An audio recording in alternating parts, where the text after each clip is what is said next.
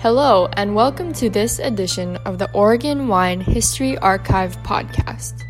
The Oregon Wine History Archive is located at Linfield College in McMinnville, Oregon, and is dedicated to preserving and sharing the Oregon wine story. This podcast will share these stories through oral history interviews we've conducted throughout the industry. Please enjoy these stories.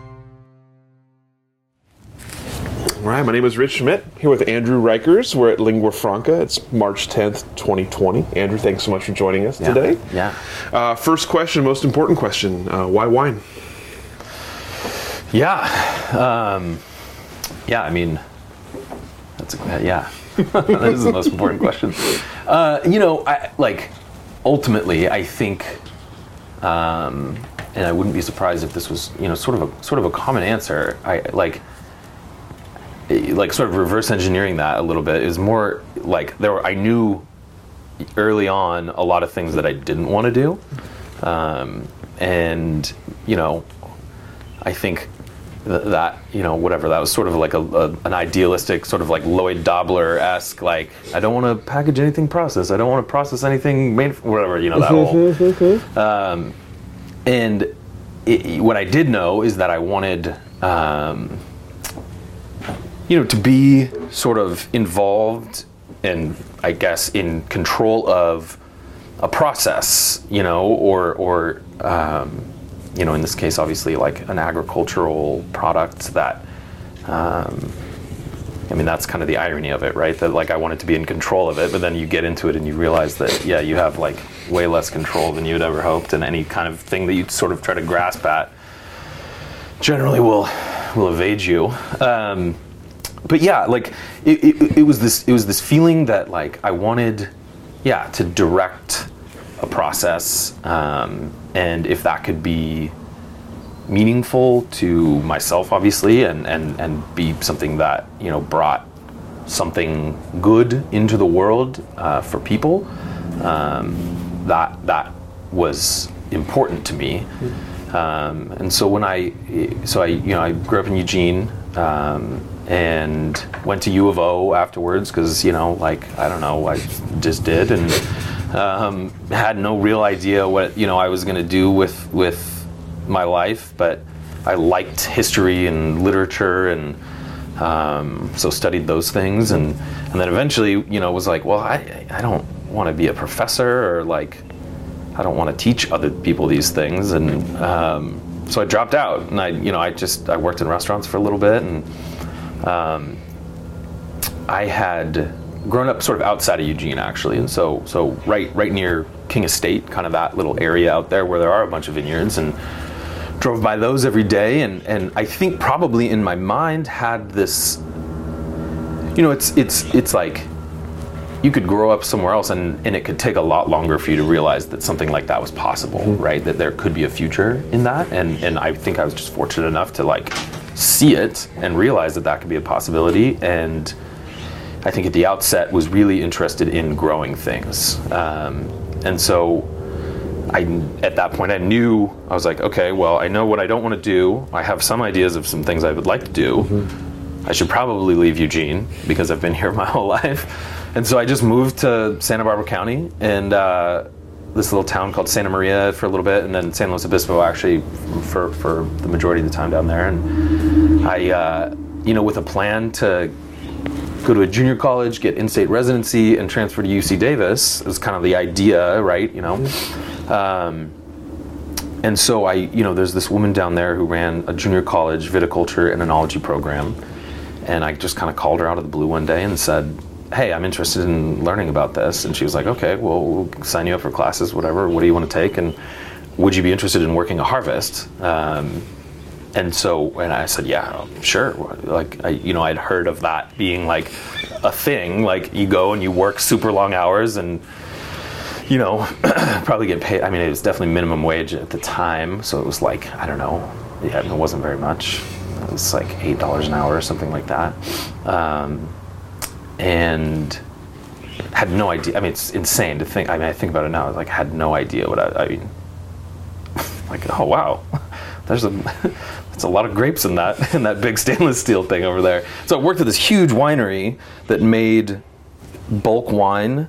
Um, and a lot of it kind of gets like then cleverly branded as Trader Joe's wine. A lot was was kind of where that where that was, and I guess I'm kind of going off on a tangent right now. But yeah, yeah, just why wine? Um, that was the initial uh, sort of drive in that in, in that direction, and and I think like what's what what is cool is that it turned out to fulfill those things that that I wanted. Um, so I mean, I think I have a little bit of a different kind of like ending up in wine story. Then it's not, it's not like I had some great bottle and was like I have to pursue this. Um, I just thought a lot about the kind of life that I want and tried this out and it turned out that I couldn't have loved it I couldn't love it more and and you know am good enough at it that you know now whatever 15 years later I, I'm still doing it So let's talk about your. You, you talk about uh, this vague notion of harvest, and, and that's, Yeah. a, that's a big busy Yeah, time. yeah, There's grapes and tanks and stuff. So tell me about that first experience. And uh, were you hooked immediately? Was there a learning curve? What, what, what was your kind of initial response to yeah that? yeah yeah i mean you know it, it, i think yeah i was i was hooked in the sense that um, i was i was being sort of engaged in the way that i wanted to be engaged um, and i and, I and i was like learning things that i had had no concept of and and that you had to be like physically there and capable and and also mentally there and capable.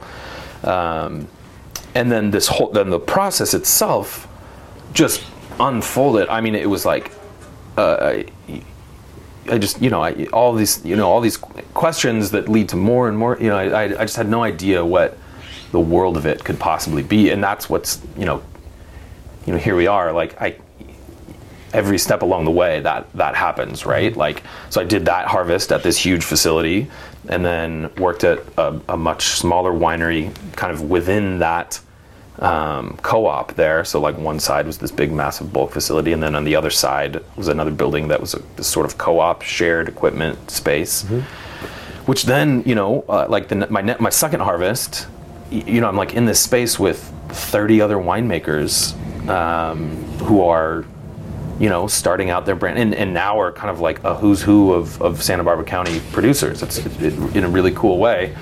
And you just kind of wander over and say like why does this smell like this? Or why is this that? Or and, and people were generous with their knowledge and their time. And um, it was this community i mean that place also the people lived obviously kind of all over the place because it was a little bit remote where this facility was. And for the first couple years down there everyone just parked an rv out back of the winery and slept there. And and like lunch would kind of start and everybody kind of pitched in and had these these ladies just kind of like cook for us. And um, then kind of lunch would wind down and people would sort of clean up but be like bringing bottles and then like dinner would start back up. And so it was just kind of this like constantly rotating table um, with bottles always being put on it and then everybody's there working long hours and then crashing there and getting up early and, and doing the whole thing again. And and so yeah like that aspect of it this community this this kind of like pursuit and it seemed sort of lawless at the time. Like you know i mean it's like I, this was like this was right before um, this was like right when sideways came out.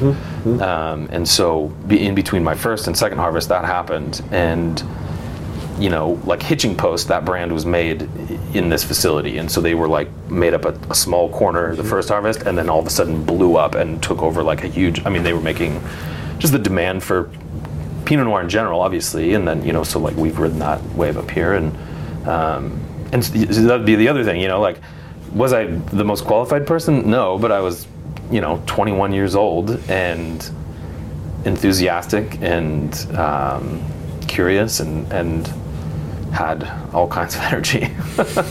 uh, and so yeah, I just kind of kept kept moving, you know, from place to place within that. Worked for this worked for a winery called Summerland for two years as their cellar master, and then that led to a job at a winery called Sanguis, um, where I was the only employee for two years, and um, yeah, then came came came. Yeah, then then after you know four four or five years down there, it was like I got to come back to Oregon. I'm curious. you talked earlier about uh, kind of wanting to control. You mentioned the kind of the irony of wanting to control this Yeah. process. So along the way, you obviously had jobs where you control a small part of the process, cellar Yeah. master. Yeah. Was there a? Did you have a, an affinity for anything more than another? Was there a certain part of the year, a certain part of the of the of the cycle that appealed to you more than others? Yeah, I mean, it's I guess it, it's always it's always harvest. Um, I don't know if it's you know for me. I think I really like to feel useful, and that's the time of year that I feel most useful. like that's when my kind of skill sets sort of align. um, never never was excellent at uh, you know never never never super proficient in Microsoft Excel. Um, and so yeah, like that for me was always the most exciting time. And it and it and it you know, it, it it's like the that early build up too, where you're just like any day now, you know, when you're out in the vineyards and it's summer and it's beautiful and um, yeah, there's this anticipation of you know this this this like frenzy of activity and then the the like the like application of my experience. Um, that's that I think is an exciting that's an ex- that's the most exciting time it's the most fun time As you're in a in roles like that, and you're seeing different different kind of ways to make wine. You talk big and small, co-op. you- You're in different roles. At what point do you start developing kind of okay? If I do this for myself, I want to do this. I don't want to do this. Like, what Yeah. point do you start kind of developing Yeah. your your philosophy or your future style? Yeah, yeah. I mean, pretty pretty early on. I mean, I think I think that even in even in the beginning, and knowing how much, or not even really knowing how much I didn't know, um, making wine on this kind of massive scale, like you pretty quickly, and especially with the access to these other really small producers, you quickly realize there's like much more lovely and sort of connected work out there to be done. Um, and so whether like specifically, I was like, oh, I want to do this technique or what of this or whatever, you know, not not not necessarily that as much as um, I, I would like to, to be working thoughtfully and and you know connected to these places where the where the where the grapes are grown, um, and yeah, like producing something that you know I, I hesitate to say that like wine has artistic value necessarily, and and it maybe sure, but like that's not the point I'm trying to make. There's but something that like there's that you can like be proud of the craft of, um, and so like in cellar work, I, I, I think you know working at a big place and then and then learning from from talented people. Um, you know, I, I learned to be like proud of doing each little activity as thoughtfully as possible. Saying like, what's you know, what's the end goal of you know topping? You know, okay, like how can I do that more thoughtfully, or or or what's the end goal of the way that I'm moving this wine out of this barrel to this tank, or or whatever it is. um, and just being as yeah, being as like sort of present and and looking at you know the yeah what what what are we trying to achieve here and and being doing that most beautiful way possible So you wanted to come back to Oregon at that point. So tell me, tell me what your next step was. yeah i um yeah like i was i loved california and think california is an amazing place um, but i really like the greenness and, and i like when it rains and you know santa barbara's kind of candy land it's just like you know it's going to be sunny and 75 whatever it's like just it's beautiful um, but almost didn't feel the like tension of the struggle as much, you know. Um, and I had I had a friend who was working at uh, J.K. Carriere, family friends with Jim, and he had worked one harvest and then was going to stay on for another harvest, and I was like, that yeah, I'd love to get back up into Oregon, and um, so that opportunity pre- presented itself, and I ended up working for Jim for two years. Um, not as his assistant winemaker because it was always referred to as assistant to the winemaker, um, which was just a good. This is a good joke. I'm sure you've interviewed Jim, and he was probably very entertaining. Um, yeah, so so was there for two years, and that was another. I mean, um, yeah, another incredible experience of learning. Um, I mean, certainly like cellar proficiency, and I mean, Jim is like like wine MacGyver. Like it's. I remember. I mean, so the, he used to be in this, you know, whatever, 100 and, 115 year old barn. Um, that was, you know, absolutely not designed to be a winery. And what this, you know, what what he did, what you know, the work that we did there was, in retrospect, pretty incredible.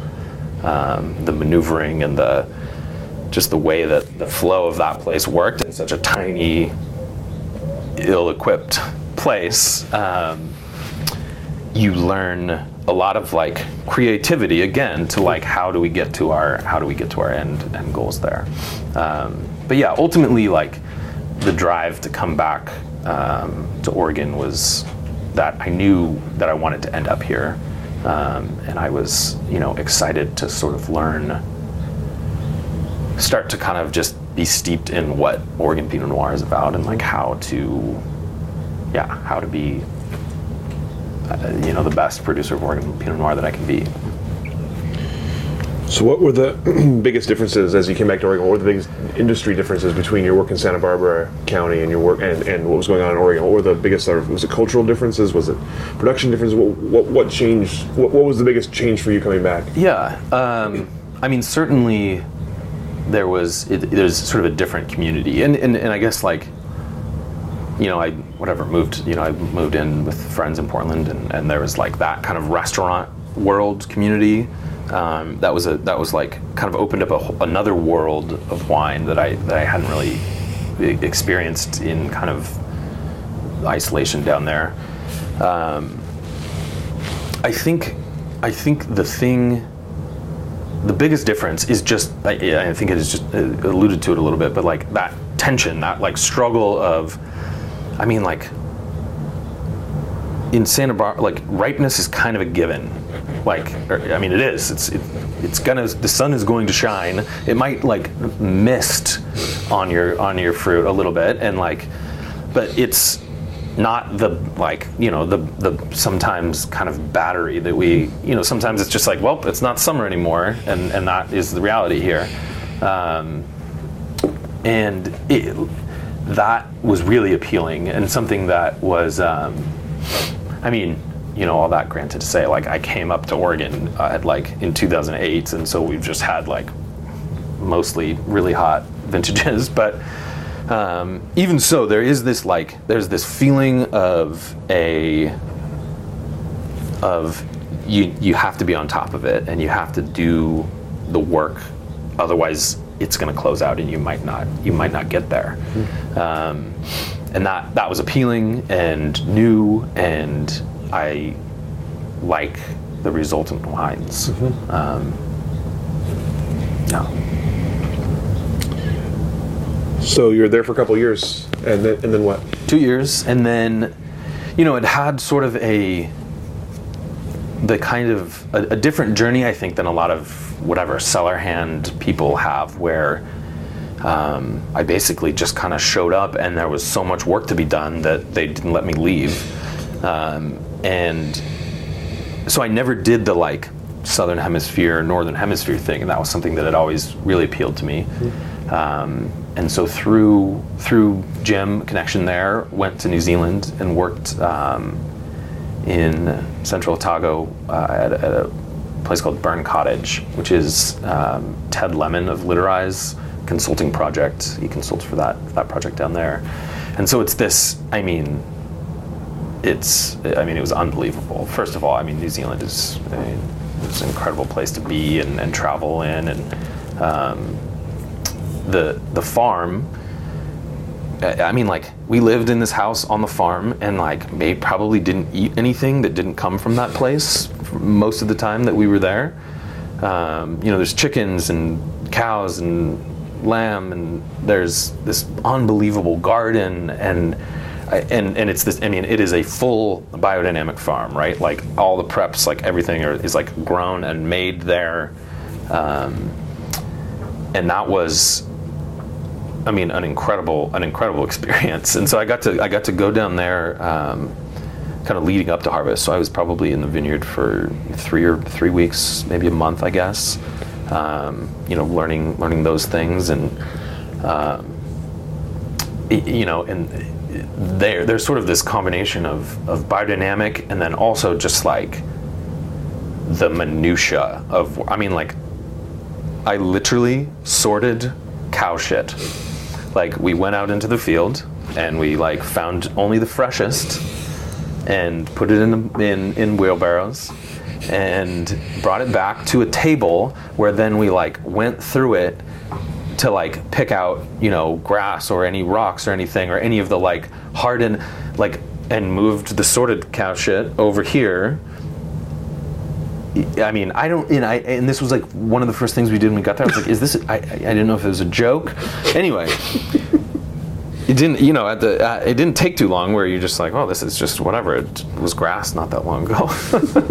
um, yeah, but anyway, beautiful. I mean, an amazing experience, and then that that experience led to working in Burgundy um, later later that year. So 2010, I was you know split between um, New Zealand and Burgundy, um, and that you know was felt like you know the pilgrimage that I needed to make, and um, also you know the, opportunity was there. I just you, you had to jump on it. So um, worked for actually worked in the Hautes Côtes, um, so high kind of like above um, from this woman named Claire Naudin who I mean, this is also like, I mean, at the time, you know, it's 2010. It's like I didn't know what natural wine was, but that's what she was doing a lot, um, sort of slowly transitioning her family estate um, into that, and was sort of the, you know, whatever, like one of the early kind of darlings of that scene in Paris, and and still, I mean, now now it's like everybody knows everybody knows her wines, and, and they're, I mean, they're great. So that that that that experience was right? I mean, we were working with these like 80 year old vines in the Hautes Côtes, as well as we had, a you know, she has a small parcel of Echezeaux, so, you know, we're working with some Grand Cru fruit and a few Premier Cru things spread around. And um, yeah, I mean, that was, that was just uh, an experience to see, like, okay, well, like, this is what people are, whatever, referencing, for better or for worse, right? I, I mean, it's like, I think I think the most valuable thing that I took away from that experience was like we just have to stop saying that our wines are Burgundian. Um, like, uh, but you know, you, you, it's just all a part of you know building this sort of like lens of experiences that that you see things through and can apply to you know your future work. Um, and so that was a lot of fun and valuable and yeah, I mean, was like exposed to. Yeah, I, yeah. I mean, just wines that wines at a certain level that you know I, that I had not had access to, and yeah, just kind of broadening the horizons of what's of what's possible, and um, I think I think an appeal. You see um, this kind of like legacy type of work play out there, where you know, I mean, this guy, her her dad, um, lived. I mean, I lived in like a 250 year old house that like was on top of the main, the the first cellar. That had since her her father had then kind of expanded it and built the house that he then lived in. But he's just the, like the most classic old awesome French dude with like a beret, kind of like checking on stuff and you know, like he gave me a beret when I left. I still have it. Um, and and you know he had he had started from his father passing down a few parcels and and Claire's husband is Jean-Yves Bizot and now their kids are gonna ha- have the choice to inherit I, I, mean like some legendary things. And um, you see this like it's not it's not so like siloed into the, the moment. They're not prisoners of of like whatever like fads or y- or or like pleasing anyone really. I mean, obviously, like it needs to be sustained, but there's this like long view that's really appealing, um, and I think that leads to sort of a, a different kind of I don't know about a different level, but it, but it's certainly a different kind of respect for place, obviously, um, the work in a lot of cases, um, and I think sort of like the the this kind of like interchange between. Um, I mean, like this guy, the, the the the cellar master there had been there for decades, and he his father had worked for her father in the vineyards, and it was this like preservation of community and like they it, it wasn't just like I mean he was really good at his job, and you almost like have to be if that's if that's what's I mean, like you work at a place for like decades, like you have to really be devoted to that mm-hmm. place, and, and it means something to you. Um, but in in return, like they're just as devoted to the people who had worked with them for that amount of mm-hmm. time and their mm-hmm. families, and like providing a su- like sustenance for a, a, a small community. So I'm curious. You joked earlier about it teaching you that Oregon wine should not claim to be Burgundian.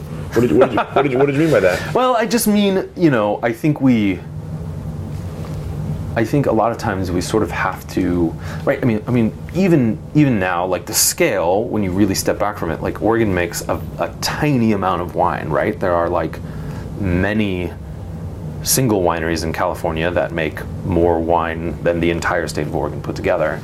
Um, and so you, I, I always feel like, and I just did it there. Like, we always feel like we sort of have to like juxtapose ourselves against California in some ways. Um, and kind of by doing that and saying like, well, you know, we make more Burgundian wines, You're right? I mean, so that's sort of this like narrative that, while that might be true in terms of some profiles, right? Like, I, I think it is more valuable to say like, we make Oregon wine, and we should be proud of that because I think Oregon wines like have something to say um, in the conversation. Um, I mean, obviously, I mean, obviously they do. That's ridiculous to even say. I think that, but like, we should. That for me, that's my focus, right? Like, um, I think working for Jim and tasting the first of his wines, and recently, sort of like seeking out older Oregon Pinot. There's a couple wine shops that I'm I'm not, I'm not going to say the names of because I don't want anybody else to sort of pillage. Um, but there's like w- people who bought wines in the 90s on release and kept them. And I don't think a lot of people did that because I, I think people's assumption was that you know, who knows how well these wines are going to age, and there was such a small amount of them. It, I mean, it was a young business, and but there's a couple treasure troves, and if you dive in there, like I, I've been every every harvest, I, I try to buy you know a six pack of, of older Oregon wines and like share them here with um, the interns and, and, and whatever people the, the, the curious. And generally, we've been like pretty blown away with how how well things held up. We held up. We opened a '91 Evesham Wood from Temperance Hill. That was like mind-blowingly beautiful. It was it was amazing. And you know these these older Cristom wines and um, Saint Innocent. I mean, they're just like. I think that I. th- My hope is that as we build those libraries and we build those histories, that um, we start to realize like our sort of singular singular place, or or continue to realize our singular place. I'm not like. Um, yeah, I don't know if that answers your question. Without it, without it, without having to compare constantly, or Yeah. or, yeah, Yeah, yeah. what Oregon is versus what they're not, or what someone Right. else is. Yeah, makes yeah. sense. Makes sense. I'm curious. Uh, the two harvests in a single year. You talk about harvest and, and the amount of effort it takes to do harvest. Tell me about doing two in a single year, uh, multiple, obviously multiple sides of the world. Yeah. what, what that takes. I mean, I wish I could have done more.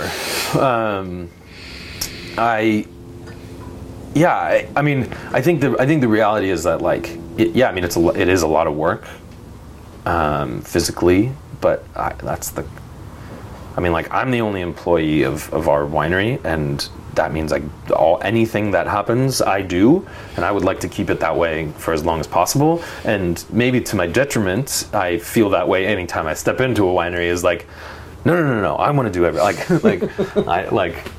Uh, obviously, in some places, there's that's just not realistic at all. But um, I think you end up feeling so, or I did, sort of recharged by new experience um, and learning and being, and then just just being somewhere else, like and and kind of like experiencing a culture. And I, for me, that you know, I could have done four harvests if I was smarter, I should have worked in Australia also, or you know, bounced a little bit more. I know people do that, um, but yeah, because I, I, yeah, I don't know. I, I definitely wasn't worn out by it. I, I, yeah, it brought me a, a tremendous amount of joy. So uh, after after France, uh, what happened next? Yeah, came back um, and was yeah, that was interesting. Yeah, I, I, I didn't know exactly what the next move was going to be. Um, and I think my first inclination was to go back again to France the next the next year, and had a couple opportunities to do that. Um, I was going to go work in the Rhone, um, and was sort of in the process of working that out and, and, getting that sort of lined up and logistics when kind of out of the blue i got an email from Antica Terra um, and they had through whatever the guy worked for at, at, at Burn Cottage um, Ted's, Ted's assistant at the time actually um, had whatever said nice things about me and they were looking for for somebody and um, you know at that time you know I obviously I was familiar with Antica Terra and and was, you know, it was high on the list of places that I would want to work, obviously. So I, you know, I kind of weighed those opportunities and, and, you know, thought like, well, that's kind of a once, you know, who knows when that's gonna, when that opportunity will come up again. And um, so jumped on it. Um, and so whatever, I think I worked in a restaurant um, for a couple months before that, before that started. And, um, you know, I didn't, I mean, it was ostensibly just a harvest job. Um, but they didn't. But I knew they didn't have an assistant winemaker at the time, and so I, you know, I worked my ass off, and um, they liked me, and so kept me around for five years. Um, and that, yeah, I mean, talk about kind of um, a, a, sort of like world or like a horizon broadening experience. Um, not just you know thought process, right? It's like it's it's intense and and like and wonderful, um, but really like we like Nate Ready, who was the GM at the time and is a is a MS and now has his own project out in the Gorge. Um, would put together these unbelievably thoughtful tastings, right? And I mean, I mean, we would we drank. You know, just like wines I'd never heard of that now I take as given and for granted, and that now every, there are everywhere. Like he was, he, you know, what I mean, he's kind of a savant, um, and so, yeah, again, it was this sort of like broadening of what is possible in the world of wine and possible here in Oregon, um, and really like a I think I, I, I mean, I definitely always knew that I wanted deep in like in the recesses. Like I was like, I have to, I have to do this just me. Like I have to, you know, be on my own at some point. But that was a, a really like that cemented it. Um, I, you know, I, I, it's like this desire to be a part of that conversation about the future and, um, of, uh, uh, you know, to someday be a reference point for something beautiful and interesting that happens in the world of wine in Oregon. Mm-hmm. Um, and I think that that, you know, beyond, right, like, first of all, like at Antica Terra, right, like the attention to detail and the sort of like drive um, the, the like sort of dogged pursuit of beauty um, was was inspiring, and the risks that we were willing to take kind of I mean were, were things that were ways that I already felt like I wanted things you know, things that I wanted to include in my whatever winemaking repertoire or the lens that I see things through. Mm-hmm. Um, and yeah, we we did that, and they do that still. And um, yeah, I was fortunate to be fortunate to be a, a part of that. Give me an example of something that was ch- challenging to you, or ch- sort of challenging the norms from from your work there. Let's see. I mean, I don't think that I. I definitely did sign an NDA, but I think Maggie was Maggie would be fine to. It, it can yeah, be non, no, non-trade secret is fine. No, no, I, I'm, I, we, um, we did a lot of a lot of interesting things. Like, I'll tell this one. So we we experimented with, um, not quite drying fruit, I would say, but taking you know harv- harvesting the grapes and then laying them out in baskets and sort of concentrating them for a period of time right mm-hmm. now i think they've built this thing where they, they actually like hang hang the fruit um, and i remember when we so i think in 2012 i had it was like towards the end of harvest and i was kind of cleaning out my car and i found i found underneath the driver's seat one perfect cluster of Chardonnay. Um, like beautiful. And I was like, how did, you know, it's in the bottom of my like whatever old crusty Volvo. Um, first of all, okay, we picked that three weeks ago. So like this is probably a sample that I took even before that to see when we should pick. And so I brought it in. It was like perfectly intact. And so I brought it in to Nate and Maggie, and we like tasted it, and it was. I mean, it was the best grape I've ever eaten in my life. Like it was unbelievable, and so and obviously it's not like that was like we had never heard of drying fruit before, um, but we definitely were like we should think about that next year um, as as a little as kind of an experiment. And so and and so the challenge there is that that is a huge fucking pain in the ass, and you've got these like wobbly stacked up basket things with like it, it takes up so much space, which was not a luxury at Antica Terra in a lot of ways. Um, with like fans blowing on them, so extension cords going all over it, like puddles, and you know, it's so you know, it's like logistics. That that was a fun. That was fun. Is working out the logistics of how to do all of these kind of crazy things. Mm-hmm. I mean, we we did we topped with rocks a few uh, like every year. I think they still do it. Um, we would take like one lot from the estate, and rather than kind of topping it with other things that got broken down to keep it just from the estate, um, we had rocks that we went and got from a river and boiled and rinsed, and then would like count and put rocks in there. And then so getting the rocks out of a barrel, I'll tell you, is not not fun. uh, but we did it. We did it. Um, yeah, I, I think ultimately it just boils down to just being willing to.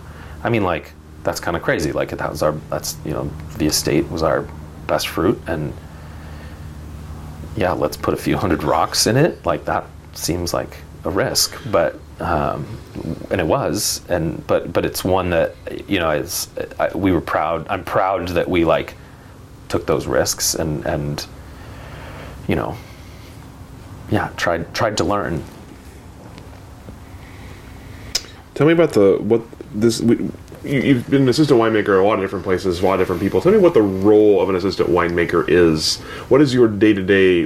What do you do day to day as an assistant winemaker? Obviously, you've had different you've had different kinds of winemakers you've had different winemakers you've worked for in different parts of the world. Uh, what was your role? What was what did yeah. you see your, your, your part of the part yeah, of the yeah. as?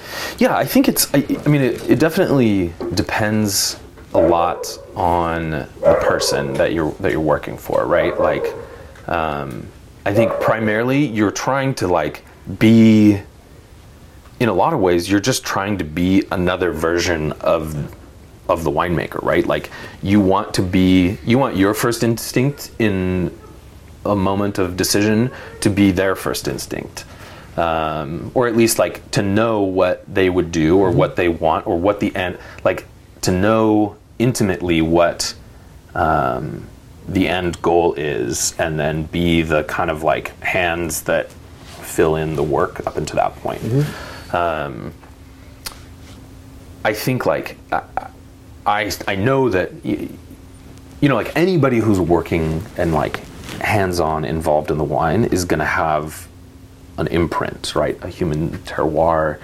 And i think that's awesome. Like that was that was one of the most fun parts of of my job is like hiring interns and like choosing like who who do we want like who's going to be on the team to to sort of like as thoughtfully and carefully and attentively act out the physical actions that we're that we that we're you know that we're doing on a day-to-day basis. Because you know those things are i believe those things are cumulative. Um, and yeah like right now i get to do all of those things. Um, but at a certain point we'll be bigger and i'll need i just only you know I, i'm you know getting slower and older and dumber and so yeah we'll definitely need to hire somebody. And yeah like i my hope would be that that um, i was to those people carrying out the work that they wanted rather than putting my own imprint on it aside from the ways in which that is just going to kind of happen inevitably. Um, i think also you you sort of um, yeah you, you kind of get to be you, especially uh, you know, I mean, uh, I keep bringing up Antica Terra, but you know, it was five. It was five years um, when when we did things as kind of um, challengingly as possible in a lot of ways. Um, you can sort of innovate and think like, all right, w- this is part of the process, and and that is important to the end result in the wine. Um, how can we, you know, how can we do this? This how can we do any of this more beautifully um, and more thoughtfully? Um, I think that is definitely that's a huge part of the assistant winemaker's role. Um, but again, ultimately, I think it just boils down to being being the person who kind of like enacts the policies um, at a certain size. I mean, I, I've never like, you know, there there are you know huge wineries that have like four assistant winemakers, and I I think a lot of them, you know, I, I, I feel bad for them because I think that sometimes you're like an assistant winemaker, but that means that you're like in front of a computer all day, um, which is, like I said, not not my not my forte. So you've you've talked throughout this about the this eventual I, I need my own thing. I want to have control of, of of a project that's entirely my own. So tell me about how that came into being. yeah, I yeah. Um, this uh, dance um, in at Antica Terra, we, you know, we, we we were a small team, and so we all wore a lot of hats and and would share like tastings, right, responsibilities. And so one day I was doing a tasting, and and only two people came, and it ended up being like instead of an hour and a half, it ended up being like four hours, and um, just kind of like grabbing this bottle and opening that, and oh, you like this, and let's check this out, and um, this couple was in town from Chicago, and kind of randomly they they had intended on going to Europe, I think, but something fell through, and so they're like, oh, we'll hop out to Oregon. They, they've been passionate, you know, wine collectors and um, diners, and uh, we yeah we just had a really long cool conversation about the things that that we loved about you know wine and they had never been to oregon like i said and, and, and were just kind of in awe of it right they had spent a lot of time going to napa and and i think the there was you know there was a special appeal here um, and they, they certainly were struck by the community, obviously, just like the natural beauty and the wines.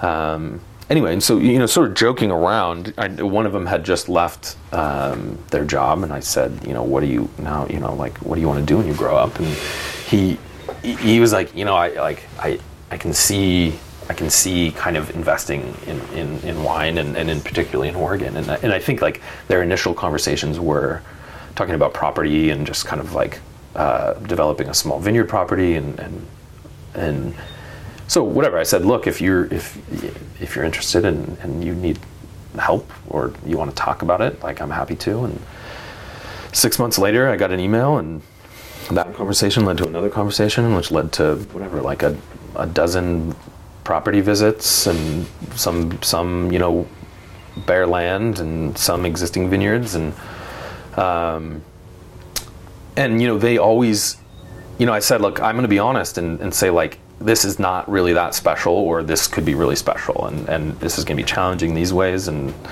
um, but if if you want to do this and, and like if you I, eventually we got to the point where it was like if if you want to if I wanted to be involved um, it's like it's got to be meaningful and it's got to be it's got to be um, yeah special. Something something like that can be like really compelling. Um, and so in that process we sort of like you know another rather than you know buying a site developing the land and you know all of the time that goes into that you know purchasing small amounts of fruit and, and sort of starting a brand and then kind of bringing in the the estate to sort of supplement that and have some flexibility to like you know let the vines you know develop roots and not try to just like get fruit out of them as, as soon as possible. Um, so conversations with a couple of the people that we've worked with at, at Antica Terra, uh, um, some fruit was available and um, Thomas was building lingua franca here and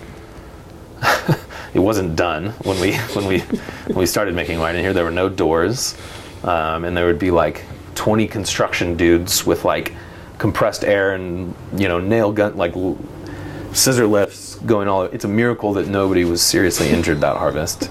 Um, yeah no doors no sinks no bathroom. We shared yeah porta potties with yeah 20 construction dudes. Um, and uh, yeah so this this was this was happening and, and has has been a really neat part of our journey um, in terms of the community that's here and um, sort of the, a, a place to kind of like foster our you know slow and, and, and steady steady growth as a brand. Um, yeah and so we, we planted we've got 12 acres up on parrot mountain um, that we planted in between um, well let's see. Yeah we planted in um, 17 and, and 18 um, mostly chardonnay and pinot noir a bunch of different clones some gamay right now. Um, and and I think really excitingly about that place is like where we we go from 700 and change feet up to 1100 feet elevation. So um, we haven't planted all the way up to 1100 feet, but we do have a fair bit that's at and above 1000 feet elevation up there, um, which I think is going to be exciting and and 19 maybe would have been challenging, but. Uh, uh, we'll see. It keeps getting warmer, unfortunately, and so I think I think that I think that might prove to be a, an interesting an interesting place to to grow grapes and make wine. It's certainly beautiful up there. Back where you started, back on Parrot Mountain. Well, yeah. So that was, you know, I think I think I had Parrot Mountain kind of rattling around in there always, and and um, when a property up there came for sale, we I definitely jumped at the opportunity to look at it, and and had always like I think in that process was looking at elevation and um, I buy fruit from Nysa, which is relatively high elevation for the Dundee Hills. Um, Luminous Hills, which is out like due west of Carlton, um, goes up past 900 feet elevation, I think. Um, it's right around there. Um, we bought fruit from Jessica Cortell's home vineyard, Carlisle's Crest, which is at and above 900 feet elevation. Um, and yeah, like I, I kind of going back to talking about that sort of pursuit of tension um, and and like needing to like do the work to make sure that you get there. Um, those those yeah, I was just you know have been drawn to drawn to those places, um, and I think yeah yeah yeah we'll see if we'll see if you know we'll see if I'm right. uh, definitely like got, uh, you know, had a bunch of soil pits dug, and when we got the report back, you know, it said all, you know, it's great. It's like all these beautiful volcanic soils, etc. And then at the very end, you know, it was like this note from from the soil report guy who said, like, this elevation is exceeds the limits of where Pinot Noir will ripen consistently or something like that. And so like that got emailed to me and my bosses, and like I was like immediately it was like guys guys it's like it's okay deep breaths deep breaths. Um, yeah, it's I mean it's definitely a risk, but it, but it like uh, is one I think will is going to play out in a in a compelling way. Tell me about the working with the. You, you have the hands-on, the, you have the full, full run of the hands-on part of it, but you are you do have bosses. So tell me about that kind of relationship and uh, how did you make sure you'd have the sort of the freedom to do what you kind of had in your in your head to do. Yeah, yeah, that's good. Yeah, I mean, that was just that was part of our conversations. Um, I'm sure that they're, uh, you know, the, the conversations that we had, the wines that we drank together, um, the the winemaking philosophy, like they, it's like. That's that's amazing, right? It's a really cool experience. They like they trust me with that with that stuff. Um, uh, like we made some Chardonnay in 2017, and it was it like it, it wasn't good enough to be bottled under our label. And I was like, guys, we have to declassify this. And they're like, great, okay, do it. Right? Like that's that's a big deal, and and you know that's a commendable um, approach when you're spending a lot of money to do to do this. Um, so you know, in that aspect, it's it's it's great. Like they're they are excited about the work that we're doing and it's fun to like include them. And i mean they're out here every harvest and every bottling and um, and they're you know people with business background. And so yeah there's a lot of areas that i have potential to grow and they're very smart and they help me with that. Um, and yeah so I, I think like in terms of the the wines they, that that's that's me and they trust me and that's exciting and, and again commendable. The sort of like aesthetic and artistic direction like we wanted to all feel a part of that and um, and that was i mean that was a process. Like we we we bottled our first vintage without labels because we had we took a very long time to to like find something that we all loved. Um, but we got there. Uh, and that's fun too right? I mean like that is that's an like na- the naming of a thing is is a beautiful experience. And and doing that collaborative collaboratively w- was challenging but good. Um, Audeant means they venture they dare. Um, and you know I, I certainly think for them that is representative of this experience. Um, and even you know and for me right like working as the assistant winemaker at Antica Terra was an awesome job and so like I wasn't going to leave that for just anything um, and it's yeah yeah it's, it's it's so far proven to be a rewarding experience certainly Tell me about the experience of having bottles of wine now that are entirely yours, that are entirely you have made Yeah. all, all of the decisions on, Yeah, and now yeah. you have to sell. Or Yeah. you, so, so tell me about that experience now, taking Yeah. those to market and, and, and dealing with the, the, the good and the bad from that. Yeah, you know, um, yeah, you certainly you you are responsible for the, anyone's enjoyment or lack thereof of, of what's in those bottles. Um, yeah, I mean, we've been. I'm not a great salesperson, I would say. Um, I'm, you know, good at talking about the wines and but I'm not like pushy at all, really. Um, so if people are like, "Yeah, we don't really," I'm like, "Okay, well, cool, all right, well, see, see, see you next time." But fortunately, the response has been good, and and people like the wines, and um, yeah, I mean, not I, I would like. There's obviously a certain amount of you know ego that gets like it feels good when people say nice things about the this work that you've done, especially like yeah that there is nothing about those wines that I didn't have a part in, um, or mostly do.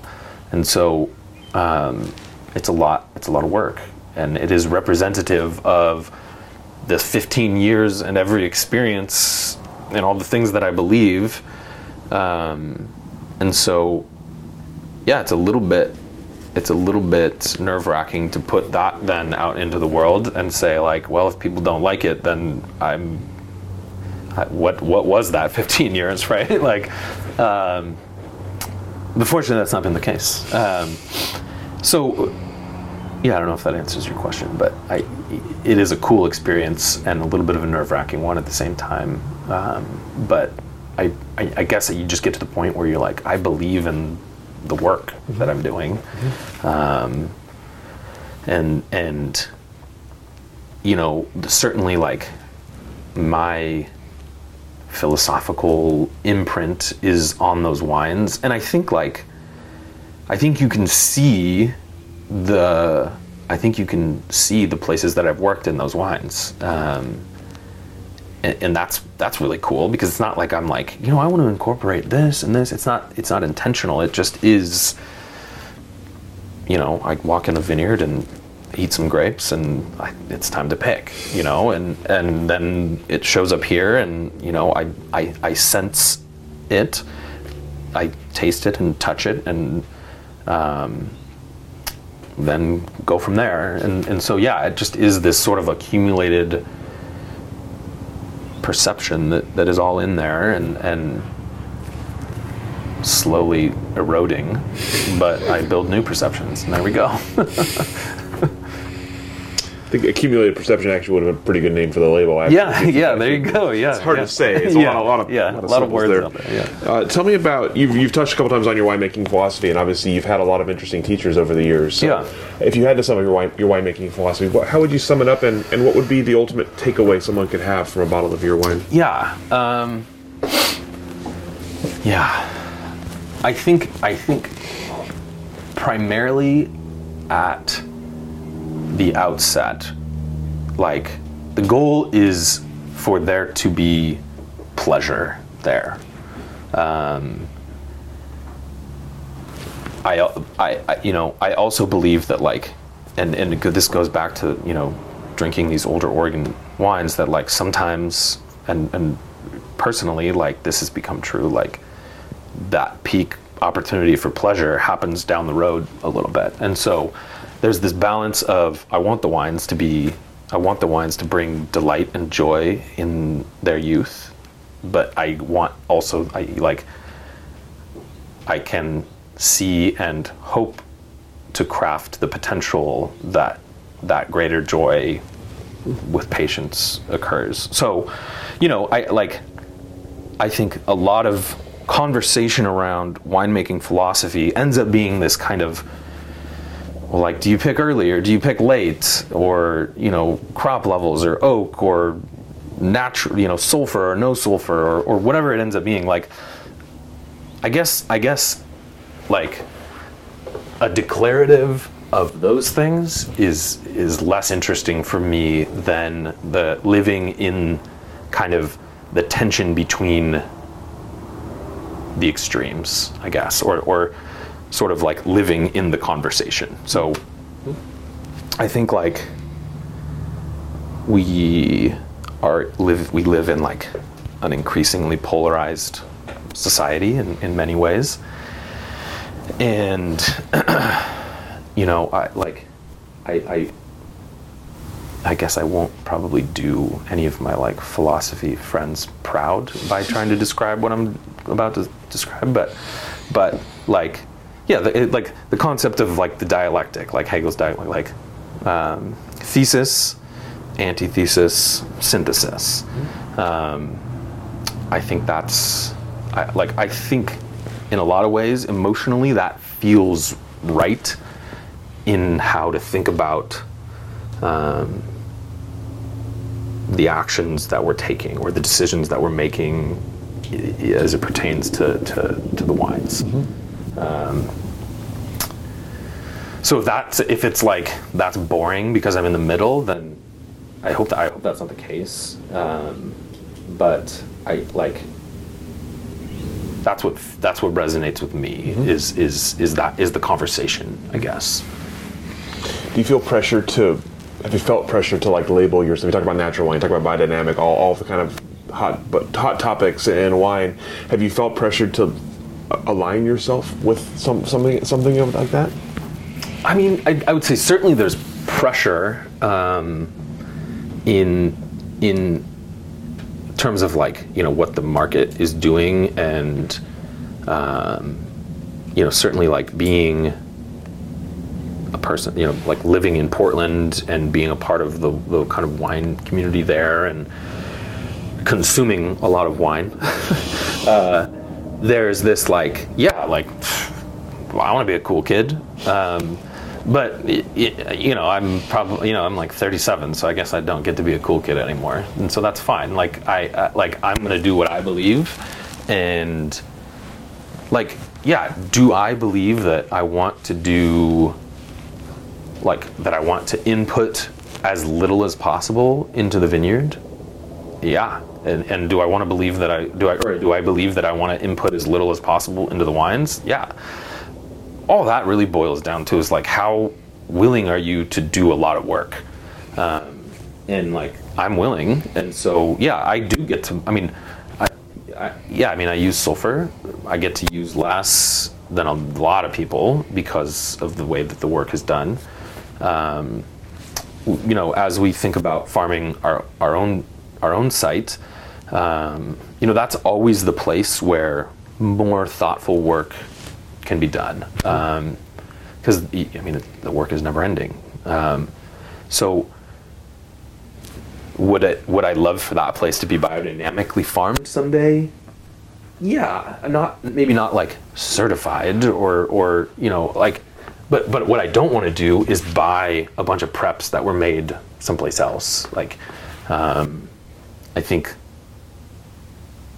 that place just kind of being its own cycle is the most compelling thing when I think about it that way. And so like a lot of that, a, a lot of doing work in that way aligns with, yeah, a biodynamic farming way of thinking. Um, but it aligns with some other things that work as well. And um, yeah, yeah. So there, yeah, whatever. There's there's, there's pressure, but um, ideally, I can kind of like maintain, you know, my beliefs and and feel whole and um, proud of of the work that I do without trying to kind of align in this camp or that camp, and um, hopefully the wines find an audience that that that, that resonates with. So tell me about Audeant's journey so far. Obviously, still brand new. Yeah, Uh, yeah. Where are you at right now, and, and where do you, are you going? Where where do you want to be in ten years? Yeah. Um, let's see, 10 years. Well, I mean, in terms of like, you know, right now where we're at is we make like about a thousand cases of wine every year. Um, you know, so whatever, that's been not very many years. um, but uh, I think we're like comfortable with that. Um, and as our estate starts to produce fruit, which won't happen this year, but will will happen next year, um, we'll start to kind of we'll grow that and see what that place means and what those wines have to say, um, and use. We always want to buy, you know, we always want to buy fruit. Like I, I like absolutely love the people that we work with, and and they're like, you know, now at this point, you know, some of these people I've worked with for nine years now, and um, we're you know we get along, we're friends. It's like that. that the growing, growing that fruit is collaborative, um, and uh, yeah, so that will always I think be a part of of, of what we do, um, and then right, so two years from now we'll have our own kind of voice. Um, and so, yeah, in 10 years, where we'd like to be is I'd like to know a lot of what that place has to say um, and um, start to be kind of a voice for, I think, ulti- like, I, it's not like I want to be like, hey, like, look at us, we're planted really high at really high elevations. But, like, I think that that is an interesting.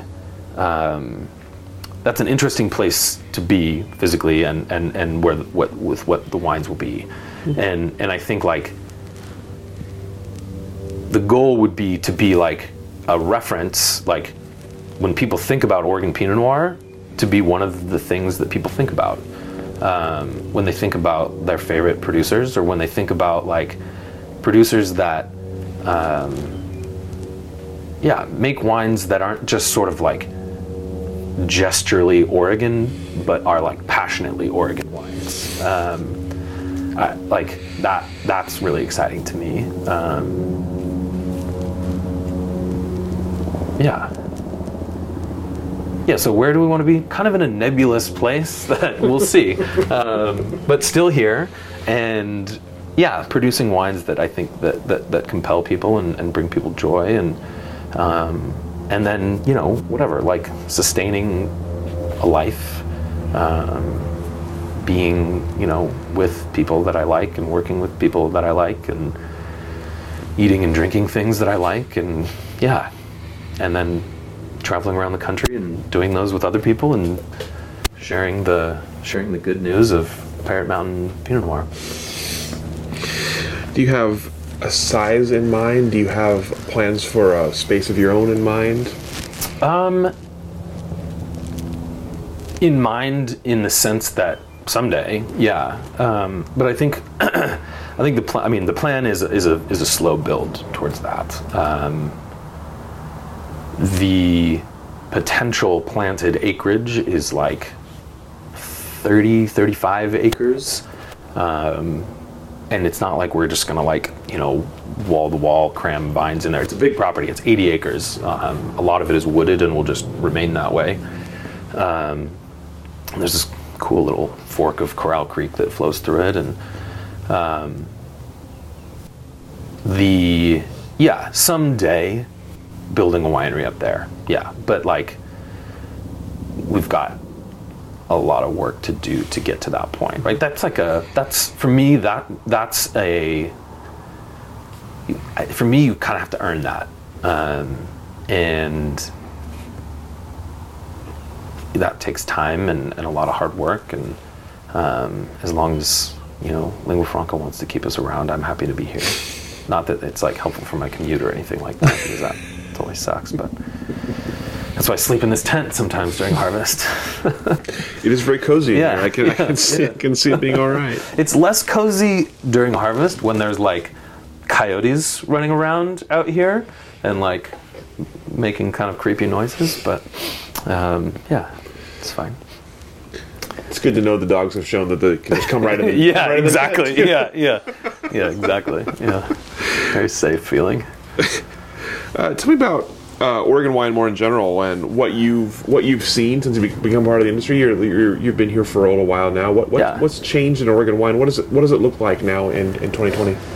Um, You know, certainly like there are certainly there are like more well-worn paths, um, literally and figuratively, I guess you'd say. Like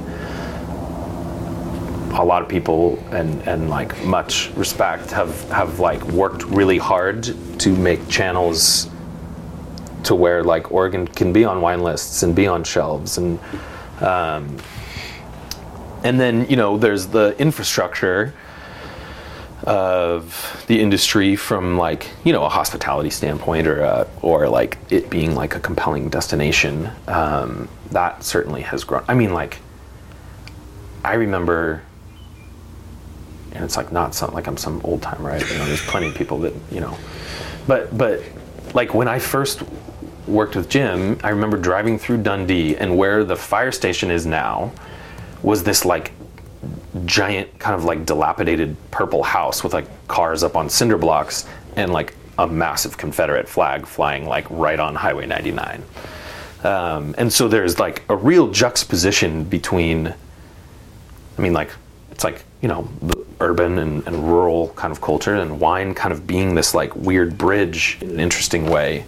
Um, and the confederate flag is down now. That's a good thing certainly.